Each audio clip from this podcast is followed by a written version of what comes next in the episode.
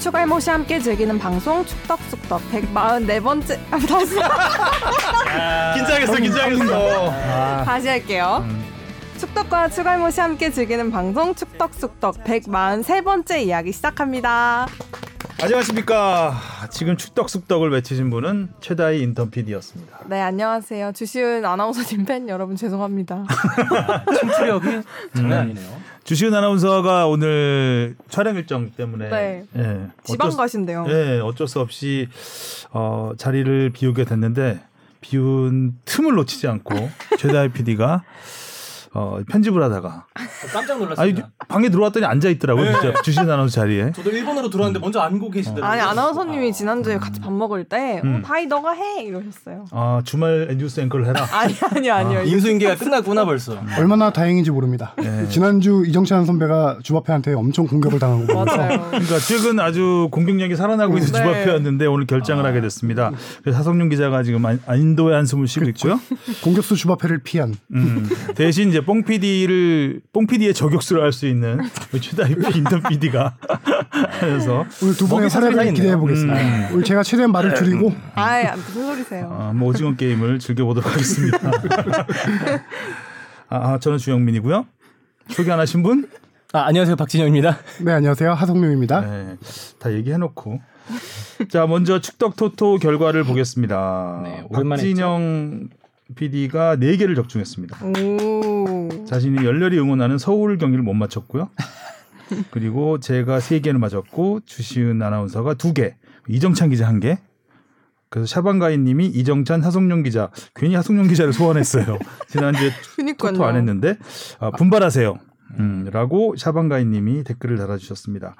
지난주는 맞추기가 좀 쉬웠던 것 같아요. 거의 예상대로 갔던 순위인 것 같아요. 그냥 객관적인 순위대로 그대로는 아니지만 순위에 맞게 뭐 전북 이기고 울산 이기고 또 예상대로 갔으면 서울이 이겼으면 참 좋았을 텐데. 그건 뭐 개인적인 바람이겠지만 아무튼 경기들이 뭐 골도 많이 나고 극장골도 있었고 아주 재밌는 경기들이 많이 있었습니다. 그렇죠. 특히 이번엔 주연보다는 좀 조연들이 많이 빛났던 라운드였어요. 맞아요. 뒤에 좀 소개해드리겠습니다. 이호재 선수. 그렇죠. 호재. 이기영 전 인천 감독의 캐논 슈터 아들이죠. 자 댓글부터 가겠습니다. 오늘 최다희 PD가 읽겠습니다. 네. 최다희 인턴 PD가 네. 편평님이 달아주셨습니다. 재회도 용기가 아닐까. 지난주 제목이 기용하는 것도 용기다. 그거 제가 했어요. 아 그래요? 네. 근데 왜 이정찬 기자가 공격을 당하죠? 재회도 용기가 아닐까. 이건 이정찬 기자를 약간 다지로 내세운 거죠. 비선실세 같은. 맞습니다. 기용하는 것도 용기고 제외하는 것도 용기고 어찌 보면 제외하는 게 더 용기인 것 같기도 하고. 그렇죠. 이 정도의 비판이 따르는 것 보면 맞습니다. 그 다음이요. FC서울 2021님이 달아주셨습니다. 고광민 퇴장은 어쨌든 위험한 상황이 되긴 했으니까 퇴장이 납득은 가지만 그 전에 대구가 했던 몇 번의 반칙들은 VAR이나 경고조차도 없다가 고광민만 갑자기 VAR에 카드라는 게 짜증이 나는데 마지막에 나상호 경고에서도 현영민 말처럼 충분히 나상호가 항의할 만했다고 보는데 그걸 항의했다고 경고 주는 거 보면 진짜 판정도 개판이면서 권위만 바라는 게 또 한 번 느껴지네요. 그 장면은 아무리 돌려봐도 몸싸움 그 이상 그 이하도 아닌 것 같은데 이거 어떻게 보시나요? 사실 FC서울 2021님이 이제 당연히 FC서울 팬이실 거고 여기서 약간 비속어들이 좀 있어서 네. 걸러서 읽겠지 했는데 그대로 판을 읽으셨습니다. 첫 출전에 아주 존재감을 뿜뿜할 솔직한 약간 멈칫하긴 근데 딕션이 되게 좋아요. 감사합니다. 네, 많이 해본 솜씨였던. 저 기자님께 이렇게 칭찬받으니까 너무 아니 연습을 좀 한 것 같은데? 그죠? 아닙니다. 아니긴 맞습니다. 이거는 이 글은 우리 뽕 PD가 또 에피소드 팬이라서 이거 꼭 읽어야 된다고. 네. 거듭 강조를. 고광민 선수 퇴장은 일단 밟았으니까. 네, 정강이 쪽을 밟은 거고 뭐 VAR실에서 신호가 들어왔겠죠. 퇴장성이다 판단해봐라. 그래서 심판이 온필드 리뷰를 하고 결정을 내린 거고요. 그 장면에 대해서는 크게 의견은 없을 것 같은데 이제 이 다음에. 그 나상호 선수 경고에 대해서 좀 얘기를 하신 것 같은데 파울 장면은 제가 봐도 경고성은 아니에요. 근데 파울을 하자마자 좀 거칠게 항의를 하면서 달려갔고 그 과정에서 심판이 이제 항의 그 기록지에도 나와요. 파울로 인한 경고가 아니라 항의로 인한 경고다. 이게 2021 글 쓰신 분은 항의할 만했다고 보는데 하성룡 기자는 항의할 만하다고 보지 않는다. 아니요, 그게 아니고요. 항의로 인한 경고를 댓글 달아주시기 바라겠습니다. 제가 봐도 파울 장면이 경고성까지는 아니에요. 아, 네. 그러니까 워낙 또 FC 서울이 지금 드라마틱하게 올라 반전하는 분위기에서 팬 입장에서는 뭐 심판 판정에 불만 감정이 좀 있을 수도 있다라고 생각을 합니다. 그리고 저도 몸싸움 정당한 몸싸움 정도로 볼 수도 있다라고 봐요. 그거는 해명은 좀 늦은 것 같고요. 네. 다음에 자 그 다음이요. 네, 추억하며 종달새를 이미 유튜브에 달아주셨습니다.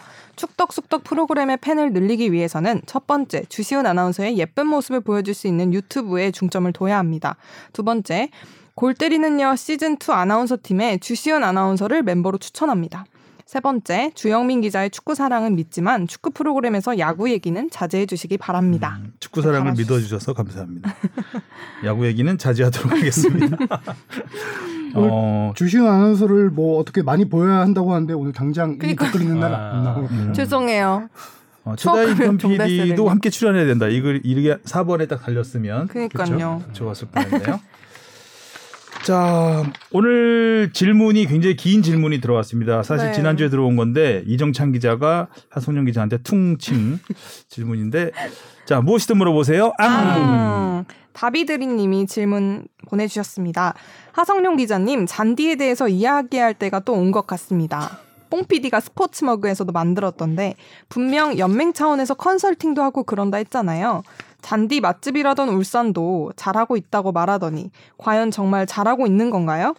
특히 이 과정에서 대전 월드컵 경기장에서는 잔디 교체 공사랑 채광기도 샀다고 하던데 잘 되고 있는 거겠죠? 잔디에 관해서 세 번째 질문을 드릴 줄이야. 잔디 전문 기자 하성룡 기자님의 답변을 기다립니다. 이거 먼저 답변해 주실래요? 기자님. 네, 저도 잔디 관련해서 세 번째 답할 줄이야. 아무래도 최근에 K리그에서 이슈됐던 것 중에 하나가 이제 골키퍼들의 실수가 많이 이슈가 됐어요. 그게 이제 잔디 때문이다라는 얘기가 많이 나오면서 알까기. 그렇죠. 뭐 성남의 김영광 선수가 이제 헛발질, 잔디로 인해서 공이 튀면서 헛발질해서 실점했었죠 그때. 네, 실점했던 장면. 뿐만 아니라 골키퍼들이 최근에 한 개, 두 개 라운드에서 순환시대 당했던 게 잔디 때문이다. 그것 때문에 관련된 질문인 것 같은데요. 말씀해주신 대로 컨설턴트 얘기는 조금 뒤로 하는데 지금 현재 잔디공사 K리그는 다 잔디 교체 공사 열풍이라고 할 정도로 많은 곳에서 K리그 지금 잔디를 교체하고 있습니다. 서울 같은 경우는 지난 주말 경기를 끝으로 이제 서울 잔디공사 들어가서 이제 이랜드가 홈구장으로 쓰던 잠실에 가서 나머지 경기들을 홈 경기들을 치르게 됩니다. 서울은 하이브리드 잔디를 국내 K리그 경기장 최초로. 야, 진짜 서울이 잔디 공사 이렇게 대대적으로 한 거는 그렇죠. 잘 기억이 안 나요. 하이브리드 네. 잔디가 뭐 좀 다른 천연 잔디에다가 인조 잔디를 섞어서 하는 건데요. 요즘 트렌드죠. 요즘 트렌드예요. 이게 잔디가 좀 덜 상하고 그쵸? 고르고. 이게 파주 NFC에도 이게 한계 면을 했었는데 네. 당시에 좀 뭐 여러 가지 문제로 인해서 상당히 오래 걸렸다고 제가 지난번에 예전에 한번 소개해드린 적이 있는데 K리그 네. 경기장은 최초라고 해요.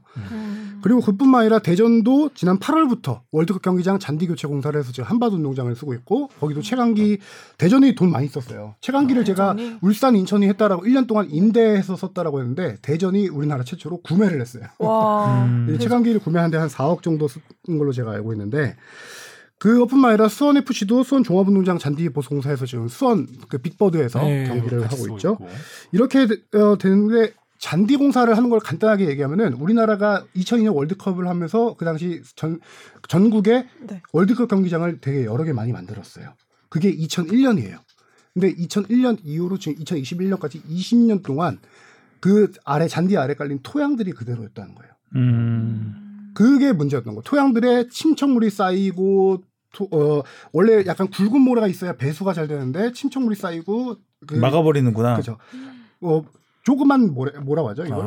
그런 것들이 쌓이면서 물 배수가 안 되니까 우리나라 잔디들이 비 많이 오거나 그러면은 물이 안 빠지고 또 뿌리가 약해지고 그렇게 된 상황이었던 거죠. 그래서 이번 프로축구 연맹에서 제가 예전에도 소개해드렸지만 저기 골프장 잔디 관리하는 그 삼성의 잔디연구소의 팀과 파트너십을 맺어서 컨설턴트 계약을 해서 잔디 진단을 했어요. 1차 진단을 4월, 5월, 6월 그쯤에 하고 2차를 7, 8월인가 또 했던 걸로 알고 있어요. 그렇게 완료를 했는데 거기서 나온 진단이 확실하게 위에는 괜찮대요. 잔디 색깔, 잔디들이 잘하는 거 이런 거 괜찮은데 토양이 문제라는 진단이 제일 많이 나요. 네. 그래서 좀 토양을 이렇게 몇 개 구단은 아예 토양부터 갈아엎는 단계에 있고 몇 개 구단은 토양을 갈아엎지 못하는 데는 토양을 어떻게 관리를 해야 되는지 이런 거에 대한 제언 좀 조언 이런 걸 좀 많이 컨설턴트를 해서 그렇게 하고 이제 팀들이 그렇게 관리를 하는데 그걸 좀 세부적으로 지역별로 좀 안내를 해줬더라고요. 지역 기후 특성에 맞춰서. 오, 네. 디테일하게 들어갔네요. 디테일하게 이렇게 해서 연맹에서는 뭐 당연히 연맹이 한 일이니까 잘 되고 있다. 라는 입장이고. 그 제 생각에는 아직 좀 그러니까 시즌이 조금 있으면 끝나잖아요. 그래서 네. 조금 이제 시즌 끝나고 나서 공사를 들어가도 될 것 같은데 이제 도중에 하는 건 좀 많이 급하다고 생각을 한 건가요? 날씨 문제도 있겠죠? 그렇죠. 왜냐하면 10월이 제일 적게예요. 잔디 공사. 아, 10월. 이유가 7, 8, 9월은 뜨거운 데다가 태까지 많이 와요. 공사하기에 제일 안 좋은 시기예요. 10월달이 이런 공사 잔디를 바꾸고 잔디가 새롭게 자라나는 시기까지 다 고려했을 때 최적의 시기라고 판단을 한 거죠. 10월달이. 그러겠네요. 저는 그냥 연말에 도로 공사 많이 하잖아요. 그런 건 줄 알았어요. 아, 한번 예산 써야 된다. 예산 남아서 좋은 비유네요. 철떡 비유? 그래서 잔디를 또 이렇게 해야 내년 시즌에 이제 개막 봄쯤에 맞춰서 오픈을 할 수가 있는 거예요. 잔디 생육까지. 하긴 임플란트도 우리가 가을에 하라 그러잖아요, 보통. 아, 여름에 하지 말고. 그런 얘기가 있어요? 여름에 땀도 많이 나고 하기 때문에 염증 우려가 있어서 잔디에 또 염증이 생기면 안 되지 않습니까? 잔디 임플란트를 하는 거죠. 찰떡 비유? 찰떡 비유 인정합니다. 저 6월에 임플란트 해야 되는데 아직 못 하고 있어요. 늦었습니다. 도쿄 갔다 오고 해야 되지 했는데 아직도 못 하고 있네요. 맞아, 그랬죠. 네, 아직도 못 하고 있네요. 네. 다음 질문이요? 그리고 두 번째 질문입니다. 제가 지난 목요일에 화이자 2차를 맞았는데 후유증 1차에 비해 많이 아파서 스스로 많이 놀랐습니다. 조동찬 기자 불러야 될 것 같은데? 뽀얀 거다. 그러면서 생각난 것은 현재 K리그 선수들의 백신 접종 현황과 백신 접종 시 휴가 부여 등이 이루어지고 있는지 궁금해졌습니다.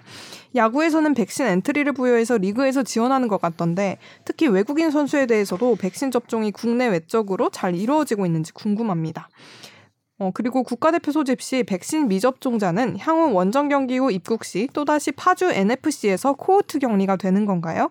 더불어 외국인 선수의 소속 국가대표 소집 후 한국 입국 시 자가격리 절차 등이 기존처럼 2주 유지인지 아니면 백신 접종자의 경우 자가격리 면제자에 해당되는지도 궁금합니다. 이런 다양한 절차에 대해서 설명해 주시면 좋겠습니다. K리그 전체 지금 연맹에서 파악한 바로는 구단별로 좀 파악을 했을 때 80% 이상이 접종이 완료됐다라고 보고 있어요. 선수단 80%. 전체. 예.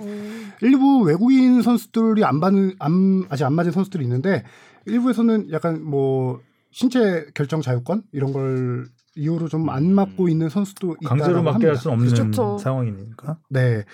그 백신을 그 80% 정도 맞았고 그 아래 질문이 이제 대표팀 같은 경우 파주 NFC에서 코호트 격리가 되냐? 요거는 현재 축구협회에 물어봤더니 아예 고려 대상이 아니다. 이유가 뭐냐면은 현재 대표팀에 소집 최근에 됐던 선수뿐만 아니라 전체 있는 풀에 있는 선수들이 다 맞았기 때문에 이거는 전혀 생각해보지 않은 문제인데 만약에 백신을 맞지 않은 선수가 해외 원정을 갔다가 돌아올 경우 격리를 해야 됩니다. 그 선수 해야죠. 근데 파주에서는 할 수가 없는 상황이에요. 그렇게 되면 파주를 전체를 비워야 되는데 연령별도 있고 그래서 별도로 개인적으로 별도로 좀 해야 될 사항이긴 한데 모두가 맞았기 때문에 이거는 고려하지 않고 있다라는 입장이고요. 외국인 선수 같은 경우는 이번에 우리나라 K리그에서도 외국 대표팀에 뽑힌 선수들이 꽤 있어요. 그렇죠. 무고사 네. 울산의 박호 그다음에 캐나다 헨리 또 저기 누구냐 전북의 감비아 대표 바로 뭐 그런 식으로 여러 선수들이 있는데 지난 9월 A매치 기간에 이 선수들이 갈 때 다 문제가 없었던 게 그 선수들이 갔던 국가가 자가격리 면제 해당 명리 격제 자가격리 면제 국가였기 때문에 이 선수들은 다 백신을 맞았고 돌아와서 문제가 없었다 판단해서 자체적으로 팀에서 이제 팀과 훈련장만 왔다 갔다 하면서 그렇게 하면 되는 상황이었고 이번 10월달에도 제가 따로 알아봤더니 다 문제 없는 나라고 대표팀이 이번에 이란 원정을 갔잖아요. 네. 그래서 혹시나 궁금해요. 이란 같은 경우는 9월달까지는 자가격리 면제 국가 아니었어요. 예외 국가였어요. 근데 10월 달에 풀렸대요. 다행히. 이란이 초기에 굉장히 심했던 나라거든요. 그렇죠. 네. 그래서 그런 상황이고 지금 또 다음 주면은 이제 전주에서 ACL 8강, 4강 버블로 열리는데 그거 같은 경우도 다행히 세 개 나라가 K리그 국가들이고 K리그 팀들이고 오늘 말 실수가 많네요. 오늘 많이 꼬이네요. 네. K리그 팀들이고 한 개 팀이 이제 일본 팀인데 일본 팀을 안 하려 그래도 안 할 수 없게 만드네요. 일본 팀에도 백신 접종자가 안 맞은 선수들이 있대요. 근데 이미 16강 전에 울산 가와사키전 할 때 그때 이미 만들어놓은 매뉴얼이 있어.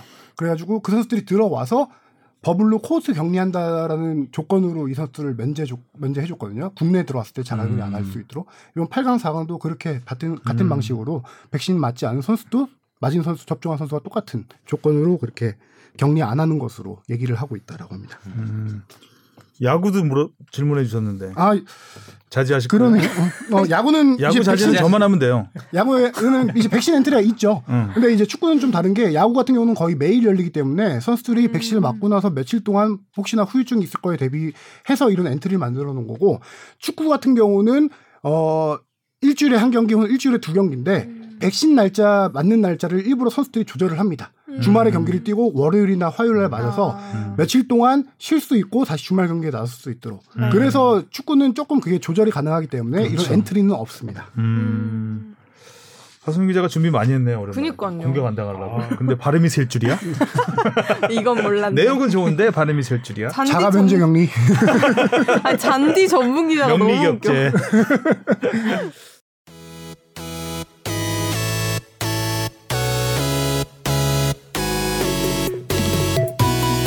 여러분은 지금 축덕숙덕을 듣고 계십니다. 잊지 말고 하트 꾹! 자, 이슈 포커스로 들어가 보겠습니다. 프리미어리그 아주 뜨거웠습니다. 야. 제목을 보겠습니다. @PL 주간 베스트. 앗은 왜 들어갔어요? 아, 요거 앗 타이어 신발보다 싸다 패러디라서. 아. 너무 옛날 거 아니에요? 아, 옛날 거 그 클래식한 거죠. 되게. @PL 주간 베스트에서 그게 떠올라요? 아니요. 앗 대단한데? 한국인 잉글랜드인보다 많다. 이건 무슨 말이에요? 주간 베스트 이제 한국 사람이 잉글랜드 사람보다 많이 뽑혔다 이 얘기죠. 너무 많이 버렸네 내용을. 제목이 너무 별로다. 안 해. 자, 먼저 이건 또 뭡니까? 크리스티안 한우 왕이자. 어, 괜찮다 이거는. 아, 너무 방정맞 게 웃었네요. 아니요, 좋았어요. 이것도 좋아요? 네. 네. 아, 병맛을 좋아하시는구나. 아. 병맛이에요, 제가? 아니, 여기. 대상이 잘못 갔네. 진행을 못 하겠네요. 이런 식으로 저격을 하시나? 자, 크리스티아누가 아니라 크리스티아누 황소니까 한우라 이거죠. 그렇죠. 황희찬 A등급. 깔끔한 피니셔로 멀티컬러. 네, 이걸 제목으로 하시지. 그러니까 크리스티아누 좋은데. 그러니까요. 지은 거예요, 아니면 댓글에 있는 거예요? 아, 요거 다른 데서 또 찾아봤고 갖고 온 건데. 센스 있네요. 부제보다 별로다. 황희찬 선수가 이런 골, 오스트리아에서도 이런 골 참 못 본 것 같은데. 그렇죠. 근데 제가 프리미어리그 얘기하기 전에 먼저 사과 두 가지 좀 먼저 드리고 가려고요. 뭐요? 아, 선서가 예전에 제가 토트넘이 3연승을 달릴 때 수비가 달라졌다 칭찬을 엄청 하고 나서 그다음 이후로 3연속 3실점 패배. 우리 안 달라진 걸 보여주기 위해서 공격당하기 전에 선수비. 그렇죠. 선수비 후역습. 아, 그래도 저는 나름 저건 실드 칠 수 있다고 생각을 해요. 그때 이후로 좀 그 스킵 선수가 안 나온 기간이 있었다고 생각을 하기 때문에. 또 하나 뭐예요? 그때 제가 스킵 칭찬을 많이 하긴 했죠. 또 하나 황희찬 선수가 울버햄튼 있다 했을 때 제가 얘기한 게 울버햄튼 팀 자체가 골 결정력이 안 좋은 팀인데 황희찬 선수의 골 결정력도 조금 안 좋다라고 했는데 이번 경기를 보고 이걸 확실히 사과해야겠다 그런 생각이 좀 들었습니다. 그렇게 자꾸 그런 걸 사과하다 보면 앞으로 사람들이 안 믿게 돼요. 굳이 하지 않아도 되는 사과 잘 받았습니다. 울버햄튼이 2대1로 뉴캐슬을 이겼는데 두 골 모두 황희찬 선수가 넣었고 그것도 뭐 아주 너무 멋지게 나왔죠. 깔끔하게. 진짜. 결정력이 모자르지 않겠냐는 그런 불신을 다 씻어버리는 골이었죠. 불신을 씻었고 하성룡 기자의 전망을 뒤엎네.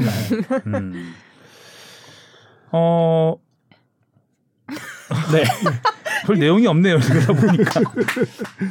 황희찬 선수 골장을 보면은 그 공간 침투하고 하는 것까지는 많이 봐왔던 장면이긴 해요. 네. 근데 거기서 이제 우리가 많이 봐왔던 장면은 하늘로 뻥 떠버리거나 아니면 옆으로 빗나가거나 그런 걸 많이 봤었는데 이 선수가 이번에 두 골 장면을 보면은 다 슈팅 때리기 전에 골키퍼의 위치를 먼저 파악하는 이 휘깃 보는 그런 시선과 힘으로만 세게 때리려는 게 아니라 정교하게 딱 때리려고 했다. 노리고 찬 거다. 이거는 얻어 걸린 게 아니라 노리고 찬 두 골이라는 장면이 생각이 들더라고요. 그래서 이 선수가 많이 발전했구나, 많이 좋아졌구나라고 느꼈는데, 본인도 어제 이제 축구협회 대표팀에 들어와서 얘기를 했는데 비시즌 기간 동안에 정말 많은 연습을 했다라고 해요. 아, 칼을 갈았다. 네. 무엇보다 그 스피드를 계속 유지하면서 그렇죠. 슈팅까지 가는 그렇죠. 게 그전과 네. 좀 달라진 게 아닌가? 네. 라는 생각이 들었습니다. 그리고 또 한 가지는 연습이야 선수들을 워낙 많이 하겠죠. 근데 딱 특정해서 연습을 많이 한다라고 하는 게, 요거는 축구협회 인터뷰가 아니라 저기 영국에서 두 골 놓고 나서 영국에 있는 한국 기자들하고 인터뷰한 내용을 제가 들어봤는데, 히메네스 선수, 그냥 공격수와 미드필드 간에 서로 침투를 하는 순간 찔러주는 패스, 그리고 거기서 슈팅 가는 거, 그 연습을 엄청 많이 했다라고 하는데, 특히 황희찬 선수가 제가 예전에도 얘기했지만 라이프치히에서 조금 플레이가 제 플레이를 하지 못하고 적응에 실패했던 이유 중에 하나가 자꾸 감독이 측면으로 쓰려고 했어요, 이 선수를. 지금 울버햄튼에서도 선발로는 측면으로 나옵니다. 하지만 직접 얘기했어요, 황희찬 선수가. 이번에 골 들어가는 장면들은 중앙에서 측면으로 그렇죠. 빠져나가면서 넣었잖아요. 그렇죠. 그죠. 황희찬 선수가 직접 얘기한 게, 감독이 본인에게 프리롤을 줬다.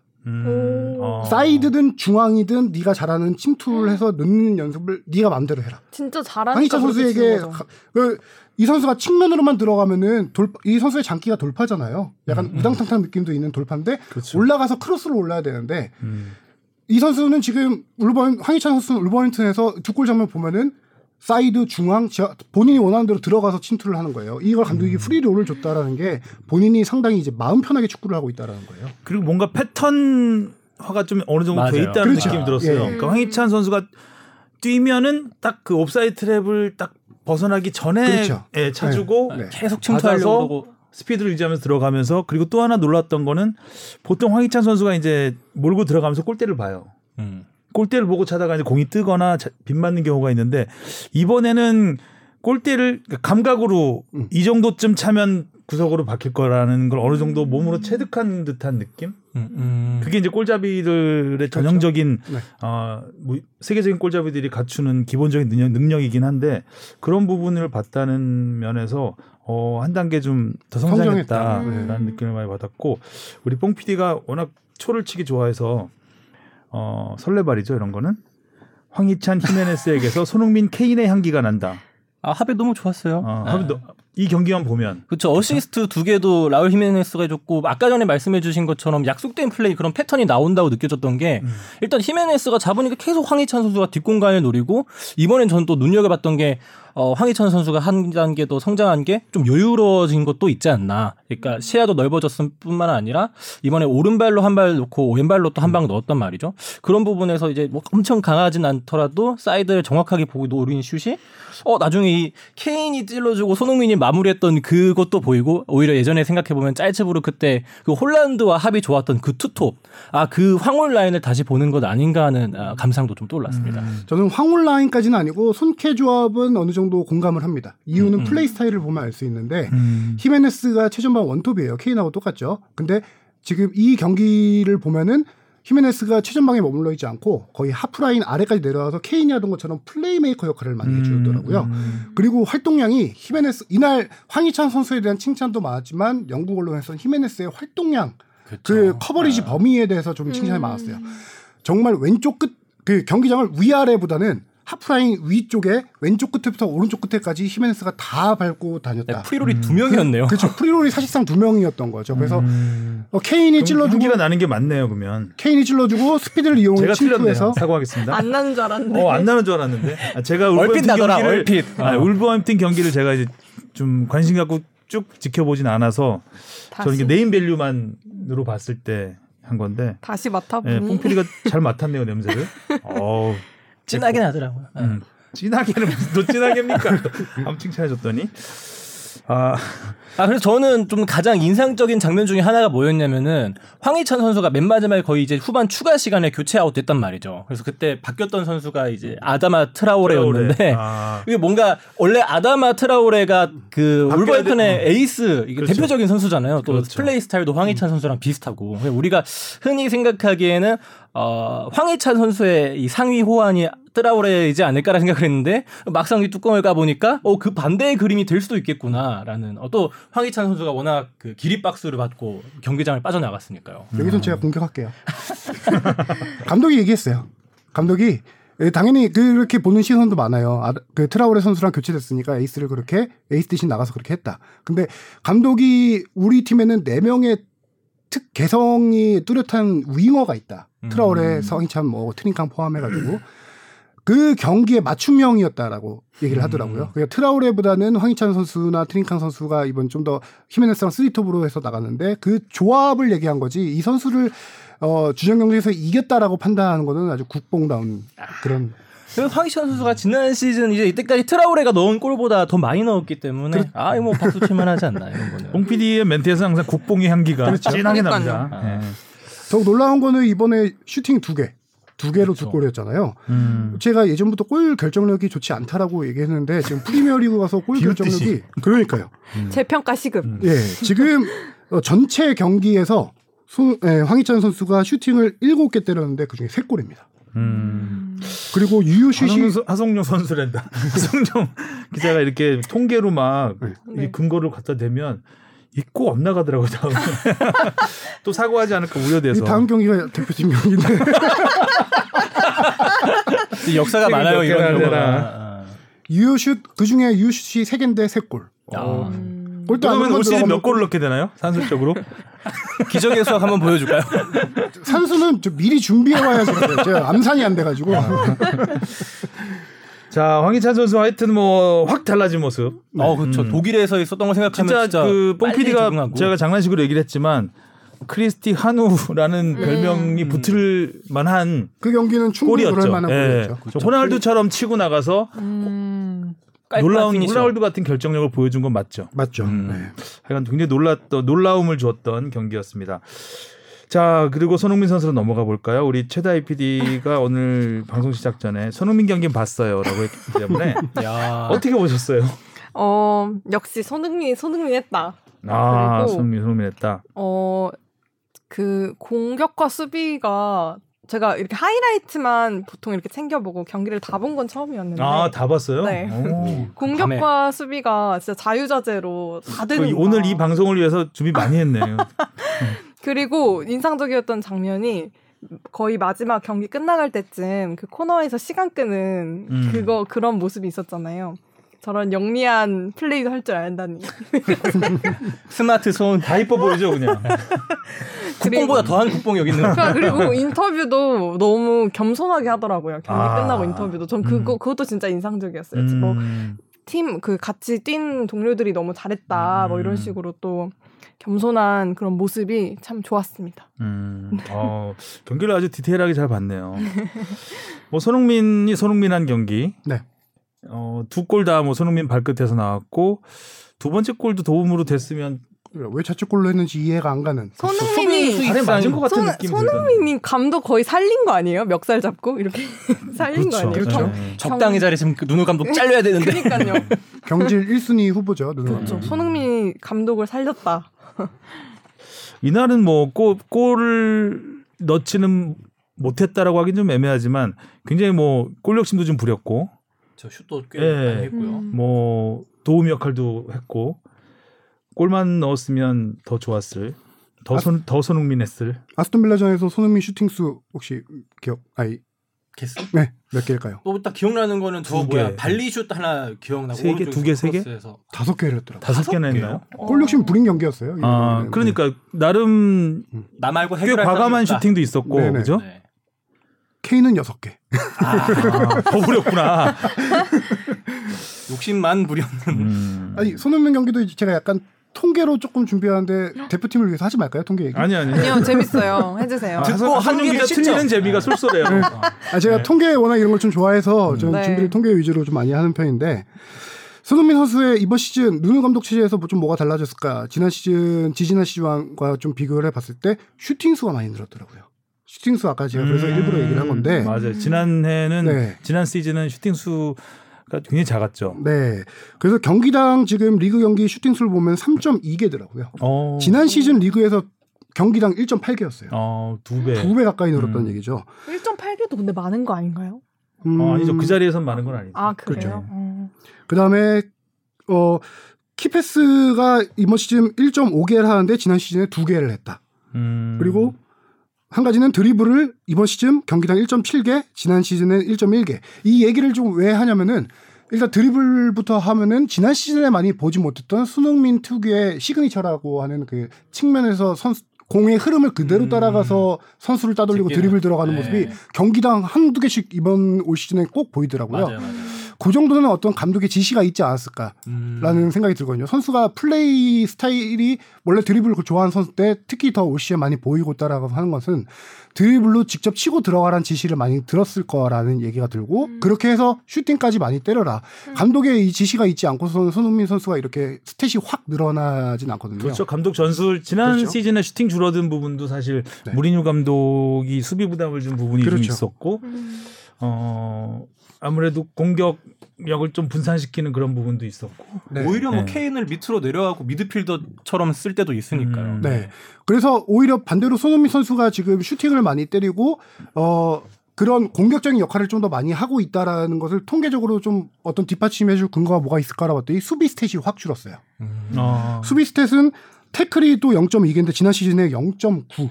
그 지난 시즌에 무리뉴 감독이 통으로 맞췄을 때 0.8. 4배가 넘네요. 4배, 4분의 1로 줄은 거죠. 아니, 4분의 1로 줄은 거죠. 태클이. 그러니까 작년이 지난 그렇죠. 시즌. 가로채기도 올 시즌 0.2개, 지난 시즌 0.4, 그전 시즌 0.8, 0.6. 많이 이게 줄고 있거든요. 히트맵을 봐야 돼요. 선수가 뛴 영역을 보면은 제가 무리뉴 감독 때 손흥민 선수가 우리 그 얘기 많이 했잖아요. 풀백처럼 뛴다라고. 왼쪽 측면에서 왼쪽 위에서부터 아래까지 일자로 형성되는 히트맵이 많았는데 최근에 손흥민 선수 올 시즌 리그 경기 히트맵 보면은 하프라인 거의 위쪽에서 좌우로 분포돼 있어요. 그래서 토트넘 수비가 뻥뻥 뚫리는구나. 손흥민만 11명 뛰게 해야 되는데. 손흥민을 공격만 하게 해줄 수 없는 팀인 거죠. 그러니까 어떻게 보면. 확실히 예. 누누 감독이 손흥민 선수의 스프린트 스타일을 알기 때문에 그렇죠. 이 체력 부담을 많이 지우려고 하고 햄스트링 요새 좀 예전에 비해서는 자주 올라오고 있잖아요. 그런 가능성도 있죠. 예. 약간 감독이 일부러 수비가담을 좀 적게 시킬 그런 가능성도 있고 반면에 케인 선수가 박스 투 박스라고 해서 상대 페널티 박스부터 공격 진영 페널티 박스까지 그 사이를 박스 투 박스라고 해요.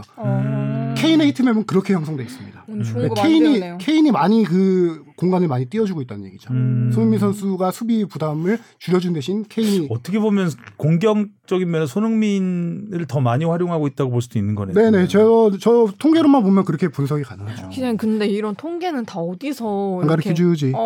그래요? 영업 비밀인데. 아, 너무 신기해요. 이런 거 뭐 검색 아마 다음 주에 댓글에 달릴 거예요. 어디 보면 된다고. 한 두세 개 있는데 하나는 공짜. 됐어요. 안 가르쳐도 돼요. 공짜고 하나 유료입니다.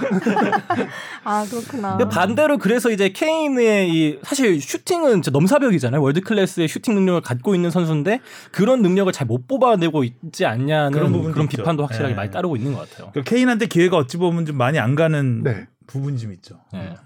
그리고 한 가지 주목할 점은 손흥민 선수가 슈팅에 대한 기복이 조금 있었어요. 슈팅력이 아니라 슈팅을 아예 0개인 경기도 꽤 있었어요. 지난 시즌 같은 경우. 그렇죠. 네. 슈팅 제로 우리 기사도 많이 썼는데 이번 시즌 리그 경기에서 슈팅을 한 개도 못 때린 경기가 한 번도 없습니다. 거기다가 한 개만 때린 경기도 없어요. 다 최소 2개 이상 때리고 있어요.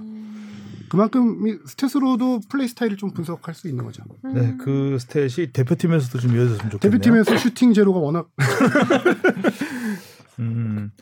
자, 이렇게 손흥민, 황희찬 선수 그리고 황희조 선수도 뭐 요즘 아주 훌륭히 잘하고 있고. 저 지금 아까 말씀해주신 세 선수 전부 다가 팀 내 득점 1위를 달리고 있으니까요. 똑같이 3골씩 넣고 있죠. 리그로 봐야 되죠. 네, 팀 내 리그. 네네. K는 지금 컨퍼런스 리그에서 5골이나 넣을 거예요. 그렇죠. 핸드트릭을 했으니까. 컵대에 1골 넣고. 네. 손흥민, 황희찬이 동시에 BBC에 이어서 EPL 사무국이 선정한 네. 베스트 11에 뽑혔습니다. 이런 적이 있었나 싶어. 예전에 뭐 두 선수가 본 적이 있을까요? 박지성, 기성용, 기성용, 지동원, 이영표 있었나? 설기현 선수 있지 않았을까 왠지. 설기현, 박지성.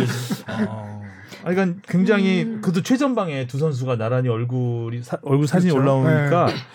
굉장히 반가웠고.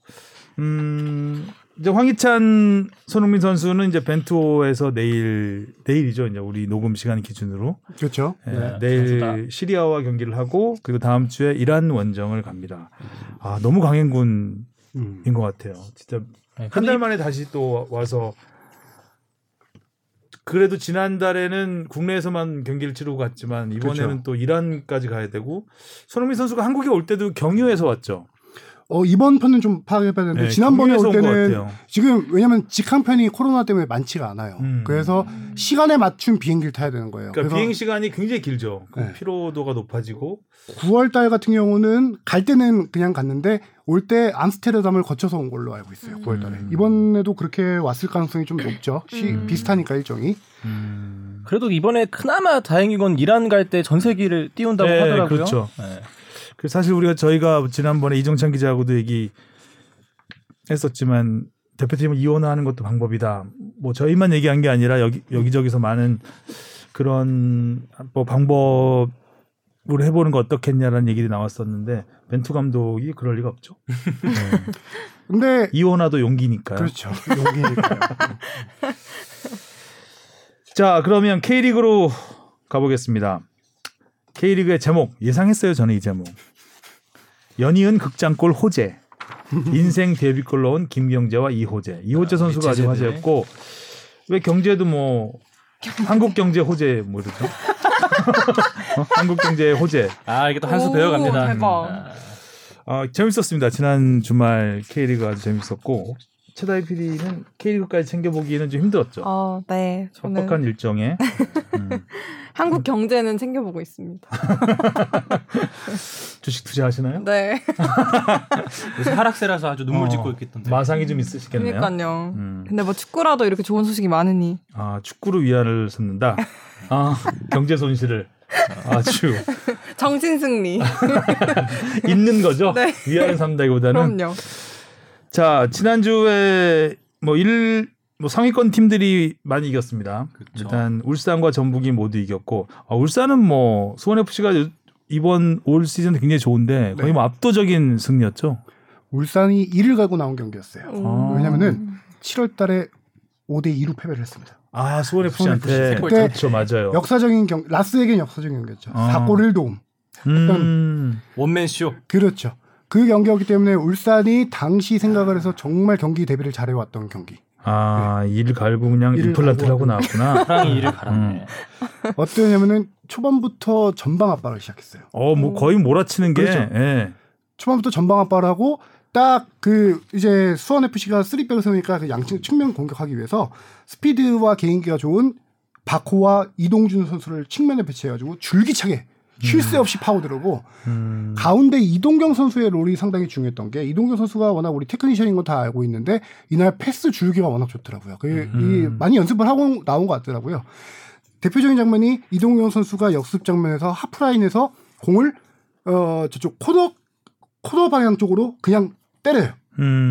그러면은 이동준 선수가 하프라인 뒤부터 엄청나게 뜁니다. 그럼 그 훨씬 앞에 있던 수비수가 뛰어가다가 같이 볼 차지하기 위해서 경합을 하다가 뒤에서부터 슉 달려오니까 포기를 하고 수비 자세로 태세를 전환합니다. 그런 식으로 경기 진행을 많이 했어요. 이동윤 선수와 박구 선수의 스피드를 활용해서 측면으로 이렇게 쭉쭉 찔러주는 볼을 이동윤 선수가 이날 경기에서 엄청나게 잘했다. 울산의 스피드 레이서 정신을 이어받은 것 같네요. 예전에 이제 왼쪽에 김인성, 오른쪽 김태환 이렇게 달렸는데 그렇죠. 이번에는 이제 박호와 이동준 선수가 거의 뭐 대표팀 멤버니까요, 울산. 네. 그래서 이번에도 보면 이게 이런 상황도 있었지만 골 장면만 보더라도 역습으로 이제 뒤에 이제 이동경과 이동준 선수가 골을 넣었잖아요. 그 상황들에서는 와, 이 속도가 얼마나 빠른지. 진짜 제일 처음에 공 차기 시작해서 상대편으로 넘어가기까지 한 10초도 안 걸리지 않았나.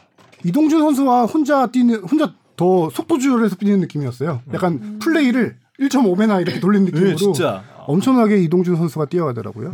네. 반면에 전북은 정말 어렵게 이겼습니다. 네. 질 뻔했죠, 뭐 사실. 전북은 지금 퇴장 악재가 계속 이어지고 있어요. 지난 경기 홍종호 선수 정말 잘했었는데 네. 퇴장을 당했어요.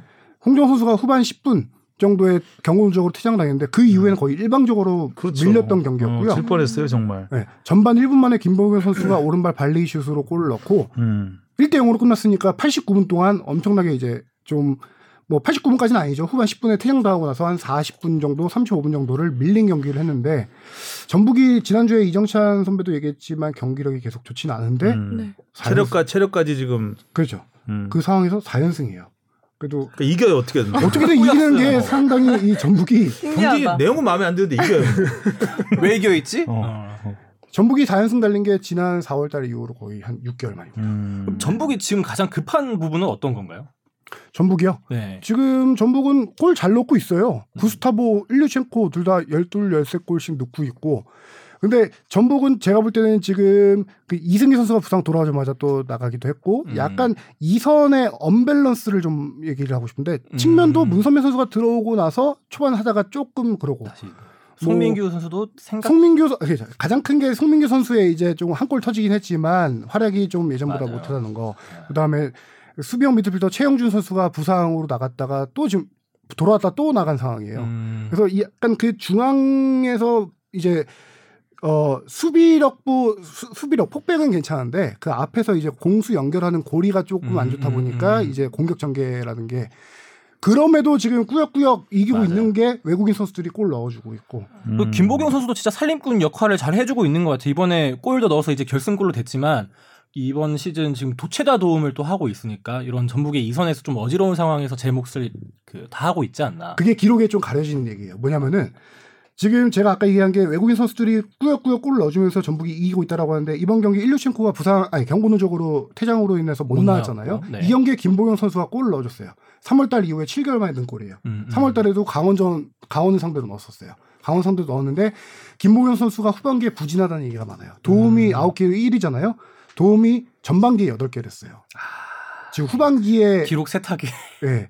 후반기에 김보경 선수가 많이 아까 2선 얘기했는데 그런 살아나지 않는 부분들이 좀 큰데 그럼에도 김보경 선수가 이렇게 어려운 경기에서 골을 넣어주고 하면서 하는 게 전북이 지금 계속 이 순위를 유지하고 있는 비결이 아닐까. 한 가지 그나마 위안거리는 백승호 선수의 폼이 계속 여전히 좋다는 거. 그렇죠. 이제 조만간 지금 전북이랑 울산이랑 챔피언스리그에서 아시아 챔피언스리그에서 맞붙잖아요. 그렇죠. 네, 그래서 그 경기에서 이기는 팀이 좀 K리그에서도 그 상승세를 이어갈 수 있지 않을까라는 개인적인 추측은 있습니다. 그건 누구나 할 수 있는 추측이긴 한데 네. 개인적으로까지 나만의 추측. 좋았습니다. 자 그리고 이제 K리그의 호재 이야기 좀 해보죠. 네. 네. 광주 포항 경기. 아 광주가 굉장히 지금 발등에 불이 떨어진 상태고. 정말 잘했습니다. 네, 잘했죠. 근데 호재는 포항에 있었어요. 야. 포항에 그동안 악재가 많았죠. 그렇죠. 악재만 있다가 호재가 있더라고요. 또 팔라시오스의 그 골도 네. 약간 슈터링 같은 느낌. 센터링이었. 아예 슛 의도가 없는 크로스였죠. 네. 그래서 근데 모두를 다 빗나갔어요. 그렇죠. 그래서 골이 됐어요. 그것도 약간 운이 좀 다른 부분도 있었고 완전 운이었죠. 예. 이호재 선수가 마지막에 거의 뭐 폐색이 짙은 상황에서 후반에 교체 투입돼서 예, 2골을 넣으면서 키가 몇이죠 이호재 선수? 191, 2 정도 돼요. 헤딩을 너무 가볍게 너무 네. 노마크로 놔던 그러니까 호재를 좀 무시라기보다는 안이하게 본 것 같아요. 아무래도 호재는 잘 모르잖아요. 주식하니까 알 거 아니에요. 이게 호재인지 악재인지. 근데 호재였던 거죠. 네? 경기에 잘 나서지 않는 선수다 보니까 상대방 선수들도 이게 판단이 좀 안 선 것 같아요. 이렇게 확실하게 많이 하지 않네요 수비에서. 그리고 저는 이제 이게 외관상 피지컬만 봤을 때는 이 선수가 U23 키가 99년생이 맞나 싶을 정도로 99년생? 저랑 친구예요. 키만 큰 게 아니라 완전 덩치가 좋더라고요. 그래서 두 번째 골 같은 경우에는 진짜 전형적인 등딱해서 바로 터닝 슛하는 그 과정에서는 웬만한 진짜 완성형 스트라이커에 가까운 포스를 보여주지 않았나. 제가 이 얘기를 안 해서 포항 전지훈련 제주도에서 할 때 올해 2월달인가 갔다 왔어요. 그때 김기동 감독의 제일 고민이 최전방 공격수였어요. 최전방 공격수의 일류첸코가 빠져나간 자리. 그 당시에 외국인 선수가 결정되는데. 코로나 때문에 못 들어오고 있는 상황에서 뭐 합류가 되게 늦어진다. 그 선수가 타시 선수인데 지금 계속 부진하고 안 좋죠. 이번 시즌 내내 폼이 올라오길 바라고 있는. 전반기에 버티다 안 되니까 후반기에 최전방 공격수로 이승모 선수를 쓰고 있어요. 이승모 선수는 미드필더입니다.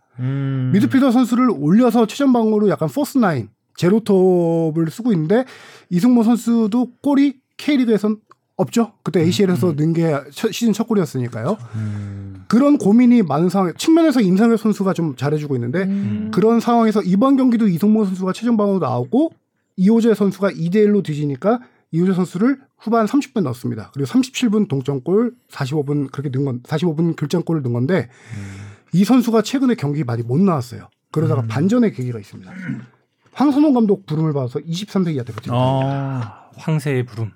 거기서 연습 경기에서 8대1로 승리한 경기에서 이호재 선수가 해트트릭을 기록합니다. 저평가 우량주였네요. 해트트릭을 기록하고 와서 모든 걸 주식에 비유하고 김기동 감독 가슴은 지금 찢어지죠. 뭐 계속 매일 떨어지니까. 김기동 감독이 훈련 때 갔다 온 다음에 이 선수와 이틀을 훈련했어요. 3박 4일밖에 대표팀 안 갔다 왔기 때문에 갔다 와서 이 선수의 훈련을 봤는데 너무 달라졌다는 거예요. 3박 4일 짧은 시간에 뭔가 자신감을 좀 갖고 왔구나. 그렇죠. 그 자신감을 선물을 하나 딱 주고 왔네요. 자신감을 보면은 신인이다 보니까 팀에서 고대한가 연대하고 고대랑 했죠. 약간 그런 건 있을 것 같아요. 신인 선수다 보니까 팀에서는 막내고 약간 좀 주눅 들어 있을 게 있는데 연령대 가면은 그 선수들과 같이 있잖아요. 몸이 주눅든 몸이 아닌데. 그렇죠. 제가 움츠릴 것 같아요. 주눅들 것 같은데. 네. 오히려. 그래서 거기서 이제 골도 넣고 훈련하면서 동기들이랑 같이 훈련하고 하면서 자신감이 많이 올라온 것 같다. 그래서 이 선수가 볼터치와 슈팅 타이밍 이런 게 확 달라져 왔다라고 얘기를 하더라고요. 아버지의 피를 물려받았으면 슈팅력은 워낙 네. 아버지가 축구 선수세요? 이기영이라고 이제 90년대 2000년대 초반까지 삼성에서 뛰었죠. 수원 삼성에서 예전에 저기 대표팀에서 LG에서도 많이 뛰었어요. 그러니까 예전에 이제 K리그 올스타전을 하면 캐논 슈터 대회라는 거래요. 그러니까 슈팅 스피드를 재는 거예요. 그거에서 한 2번인가 우승했던 것 같은데. 그러니까 슈팅 굉장히 빠르고 중거리 슈팅력이 좋은 그런 아버지의 아들입니다. 이호재 선수가. 어쩐지 그래서 피지컬도 이렇게. 네. 그래서 제가 아버지는 뭐 그런 피지컬까지는 아닌데 그래요? 아버지는 호리호리한 스타일인데 수비수였고요. 그래서 아까 제주 전지훈련 가면은 그래서 최전방에 지금 이호재 선수라는 선수를 좀 키워보고 싶다라고 얘기를 하더라고요. 김기동 감독이. 아니, 슈팅하는 게 굉장히 과감하고, 좀 잘 훈련을 좀 더 받으면 몸싸움이라든가 이런 거에서는 뭐, 골맛을 압도적일 것 같은 선수. 느낌이 들더라고요. 근데 이 선수가, 지금 K리그 8경기, 2경기 전에 8경기 나갔는데 슈팅이 한 번도 없었어요. 그러다가 9경기 나가서 프로 첫 슈팅이 데뷔골이 된 거고요. 원래 포지션은 최전방 공격수입니다. 그리고 두 번째 슈팅이 두 번째 골이 됐어요. 그래서 이날 경기에서 8경기에서 한 번도 슈팅 못 날리다가 이날 경기 슈팅 3개 날리고 추가 시간까지 날렸거든요. 그래서 3개에 지금 2골을 넣은 선수고요. 심지어 한 번은 정확히 기억 안 나는데 그 후반에 투입됐다가 한 10몇 분 만에 교체 아웃된 적이 있어요. 이 선수가. 그 약간 중간에 약간 플레이가 너무 소극적이었다라고 해서 김기동 감독이 뺐는데 그때 재밌는 일화 중에 하나가 이기영 감독이 전화해서 형 힘들지 죄송합니다 미안합니다 이렇게 했더니 김기동 감독이 이해해줘서 고맙다 이런 식으로 둘이 주고받은 대화가 예전에 좀 화제가 된 적이 있거든요. 이번에는 반대로 전화를 해서 고맙다라고 김기동 감독이 해야 될 상황이 아닐까. 그러게요. 그러니까 김기동 감독도 보면 물론 선수들을 잘 발굴하고 잘 기용하는 능력도 있지만 선수 운도 좀 있는 것 같아요. 기대하지 않았던 선수들이 빵빵 터지는 경우들이 좀 있잖아요. 그렇죠. 특히 포항에서는. 그렇죠. 그런 거 보면 강상우 선수도 원래 엄청 빛을 많이 받는 선수는 아니었는데 그렇죠. 상주에서 전 시즌에 잘하고 들어와서 이제 지금 풀백도 쓰고 주장도 하고 있을 만큼 팀의 주축이 됐으니까요. 반면에 이제 광주 입장에서는 너무 뼈아픈 역전패가 됐고. 그렇죠. 일단 뭐 어쨌든 탈골치 싸움은 여전히 진행 중이고요. 자 그리고 가장 극적이었던 경기 성남과 제주 경기 김경재 선수가 96분에 넣었어요 골을. 추가 시간에 넣었죠. 그렇죠. 추가 시간 5분이었잖아요. 5분이었는데 추가 시간 6분에 넣었으니까 와. 이게 또 데뷔골이었습니다. 와 극적이네. 6년 만에 터진 데뷔골입니다. 이 선수도 사연이 좀 많았어요. 끝났나요? 다음으로 넘어가죠. 극장이 생각보다 일찍 끝났네요. 서울 아니면 잘 안 보나 봐요. 경기를? 그게 아니고요. 성남 제주 성남전이었잖아요. 경기는 성남이 되게 잘했어요. 근데 이 변수가 1대1로 맞선 후반 한 중반쯤에 골을 넣었던 성남의 이종성 선수가 부상으로 빠집니다. 그러면서 일방적으로 제주의 흐름으로 넘어가면서 제주가 파상 공세를 퍼붓고 후반 추가 시간에 그렇게 막판에 극장골을 넣을 수 있던 경기. 지금 제주는 워낙 잘 나가고 있고 3위, 4위까지 노려볼 지금 4위인가 그렇죠? 제주, 4위 맞나요? 제주 5위군요. 네. 제주는 지금 뭐 충분히 3위까지 ACL 해서 직접 노려볼 수 있는 순위까지 가고 있고. 진짜 많이 올랐다. 남길 감독이 워낙 팀을 잘 만드는 감독으로 유명하죠. 성남 같은 경우가 지금 좀 문제인데 리차드 주전 수비수 리차드가 부상으로 빠지고 이종선 선수가 수비형 미들과 중앙수비 다 서준 선수인데 또 이날 경기에서 햄스트링으로 빠졌고 또 국가대표까지 발탁됐었던 예전에 권경원 선수가 또 경기 막판에 햄스트링으로 쓰러졌어요. 지금 수비수들이 다 쓰러지고 있는 상황에서 지금 마지막 이제 강등 경쟁이 상당히 성남이 좀 그러게요. 성남이 뭐 선수층이 두터운 팀도 아니기 때문에 네. 그렇죠? 부상은 굉장히 큰 악재가 될 수밖에 없고 또 수원의 권창훈 선수는 복귀 후 첫 골. 네. 부상 그 벤투호 그때 거기서 부상 당한 다음에 그렇죠. 한동안 못 나오다가 이제 이날 네. 복귀골을 넣은 거죠. 그죠. K리그 복귀골을 넣은 거죠. 그리고 권창훈 선수가 지금 그 원터치 슛 컷백으로 해서 잘라먹는 원터치 슛은 이 선수의 클래스를 보여준 거고 이날 경기에 최전방 공격수로 나왔어요. 수원도 지금 최전방 공격수가 문제예요. 그렇죠. 제리치 네. 계속 못하고 있지. 그다음에 김건희 선수가 부상이 길었어요. 그래서 권창훈 선수가 최전방으로 나가서 골 넣어줬는데 문제는 이제 후반에 다시 다쳐서 지금 발목 인대 쪽 부상으로 한 4주에서 6주 정도 빠져야 될 것 같고요. 근데 수원은 그나마 다행인 게 김건희 선수가 후반에 교체 출전해서 복귀를 했어요. 이 선수가 버텨주는 수원은 조금 달라요. 김건희 선수가 버텨준 수원은 최전방에서 꼭지점 역할을 해주면서 등딱 플레이도 해주고 연계해줘서 수원 침투 좋은 뭐 김민우 선수, 뭐 빠른 유주환 선수 이런 선수에게 네. 공 찔러주는 거라면서 전반기에 좋았을 시절, 수원이 그렇죠. 좋았을 시절에 김건희 선수가 버텨줬거든요. 6골도 넣어주고. 서울이 당했죠. 김건희 선수가 여름 휴식기에 인대를 다치고 그다음에 탈장 수술을 받습니다. 독일에서. 그래서 지금 엄청 길어진 거예요. 공백이. 6월 한 3, 4개월 이상 공백하다가 이 경기에 들어왔는데 전반에 수원이 못했거든요. 후반에 김건희 선수가 투입되면서부터 분위기가 달라졌던 거예요. 수원이 그래서 김건희 선수가 지금도 되게 아픈데 통증을 참고 뛰고 있는 팀 사정상 어쩔 수 없이 네. 이번 경기에 나왔습니다. 그러니까. 정상빈 선수도 지금 선수는 이 경기 직전에 훈련하다가 다쳐서 그 선수도 꽤 장기 결장이 될 것 같고요. 그러니까 메탄소년단들이 네. 순환이 있네요. 그렇죠. 개인적으로 수원은 그 고승범 선수가 그 군 입대한 게 진짜 큰 것 같아요. 고승범 선수가 보면은 경기에서 이제 김민우 선수와 함께 중앙에서 진짜 많이 움직여주고 왕성한 활동량으로 팀의 전체적인 분위기를 이끌었는데 고승범 선수가 빠지니까 그 역할을 김민우 선수가 오롯이 다 맡고 있는 것 같아서 그런 뭔가 반전기가 필요하지 않나. 자 그리고 서울 대구 짧게 해보고 가죠. 아 서울 대구에는 정치인 선수가 네. 이름이 인상적이었습니다. 정치 어머 그러게요. 네, 어느 당인지 모르겠지만 정치인이 합당하죠. 네. 아, 서울 얘기하세요. 아, 서울이? 뭐 지난 방송에서 끝날 때 팔로세비치 선수가만 좀 터졌으면 좋겠다라는 얘기를 했는데 예측 맞았다. 예측 맞았고. 팔로세비치 선수 그렇게 마지막 얘기할 때 약간 거만을 떨어지나요? 그러니까 이럴 때 아니면 못하잖아요. 여기 여기서 뒷모습 여기서 못 보잖아요 표정을. 네. 여기 직접 보니까 굉장히 거만하시네요. 얄밉게. 네. 네 아무튼 뽕 PD의 예측대로 팔로세비치가 골을 넣었는데. 승리는 놓쳤습니다. 근데 경기 내용은 정말 좋던데요. 네, 계속해서 올라오고 있고 아까운 장면도 많았죠. 한 골만 넣은 건 좀 아까울 정도로 네. 네. 정말 선수. 경기 잘했. 던 것 같아요. 대구가 요즘에 굉장히 좋잖아요. 세징야 공백이 크죠. 아, 네.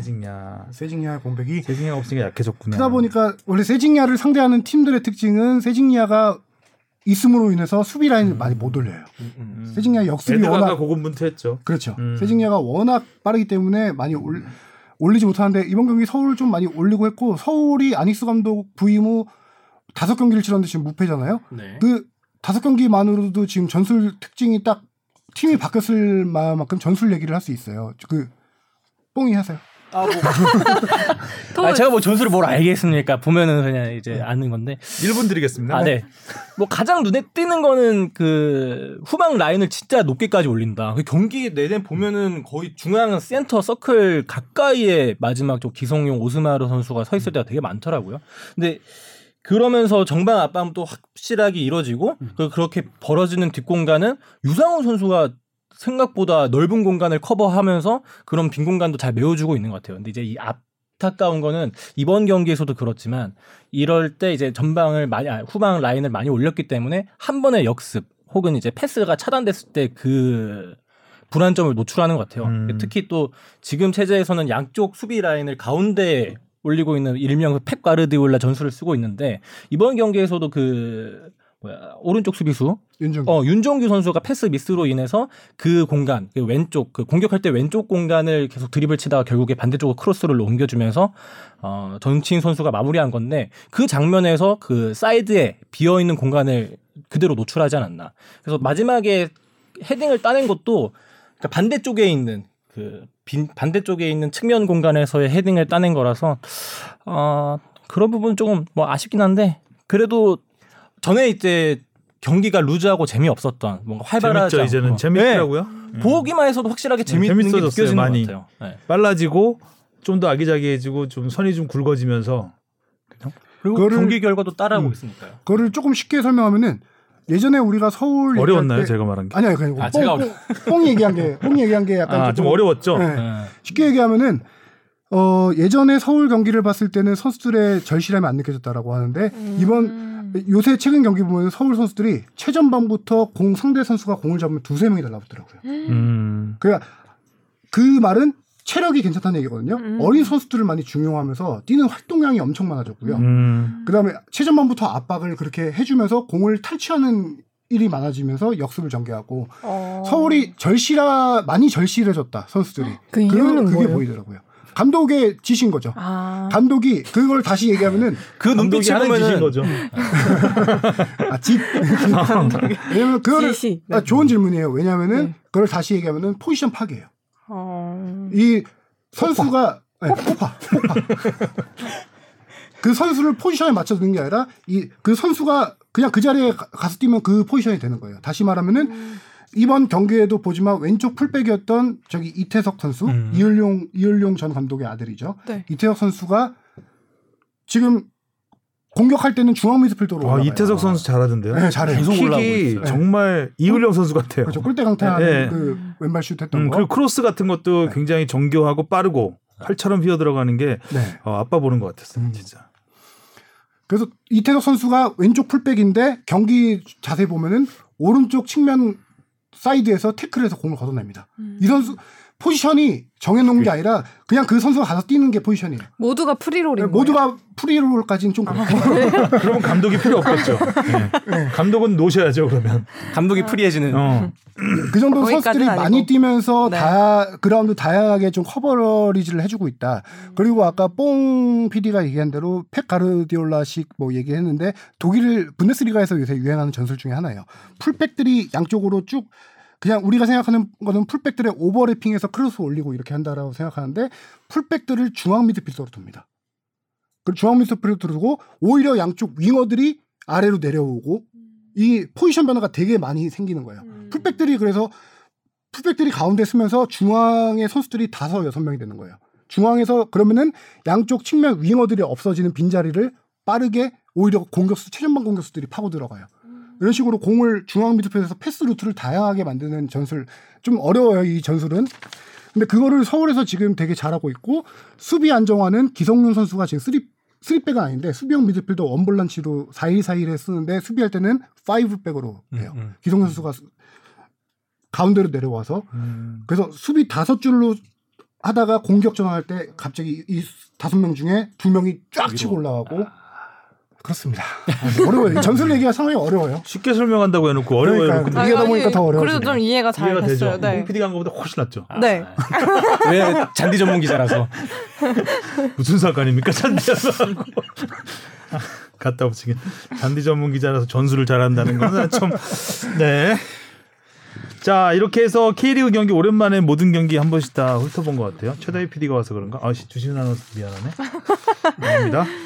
모든 경기하니까 깜짝 놀랐어요. 아까 준비 안 해온 경기들 몇 개 있는데 다 했잖아요. 네, 안 한 경기를 물어봐서 다 물어보시죠. 어쩐지 중간중간 침묵이 좀 흘렀어요. 흘렀죠. 네. 뭔 얘기할까 하다가 자, 다음 주 K리그는 계속 되네요. 뭐 띄엄띄엄 있긴 하지만 수년된 경기들이 강원에 코로나 확진자가 발생했던 경기가 지금 강원이 3경기를 덜 치는 상황이죠. A매치 데이인데도 경기들이 있습니다. 최다희 PD 왔으니까 요 3경기라도 토토를 해볼까요? 그리고 이제 뭐 국대 경기도 이제 2연전이 열리긴 하는데 그거는 하시고요. 제가 집에 가서 한번 해볼게요. K리그 토토를 한번 해봅시다. 자, 10월 6일 수요일 날 인천 대 강원. 어렵다. 둘 다 이겨야 되는 팀인데 지금. 그죠? 강원. 그렇죠. 저도 강원. 저 무승부. 저 인천이요. 셋 다 강원, 셋 다 강원으로 할까요? 자, 그다음에 10일 일요일에 강원 대 제주. 제주. 제주. 그럼 전 강원입니다. 그건 또 무슨 말입니까? 왜 우리 강원 응원해야지. 자, 그 다음 주네 이거는. 네. 그 다음 주는 나중에 하죠. 네. 네. 요 두 개. 최다희 PD가 네. 강원 제주 찍었죠. 인천 제주 찍었나요? 네. 아, 인천 서운할까 봐. 아, 이렇게 또 인정이 많은 최다희 PD. 꼭 성투하시길 바라겠고. 자, 오늘 최다희 PD와 함께 즐거운 시간을 보내봤습니다. 주시윤 아나운서의 공백을 메웠다고 생각하십니까? 아니요. 잘 못 메웠습니다. 요즘 아나운서님의 공격이 막 이렇게 늘고 있던 그러니까요. 시기에 제가 투입돼서 살짝 충분히 메우진 못한 것 같은데요. 네, 그래도 재밌었습니다. 네, 다음 주에 이정찬 선배가 고운 분투하기를. 네. 다음에 이제 밥이 오니까요. 집 앞에 밥이 오니까 마음껏 공격력을 발휘하기를 기대해보겠습니다. 자, 수고하셨고요. 다음 주에 만나요. 수고하셨습니다. 감사합니다. 시간이 지나면 내 마음은 자꾸만 어려지고 있고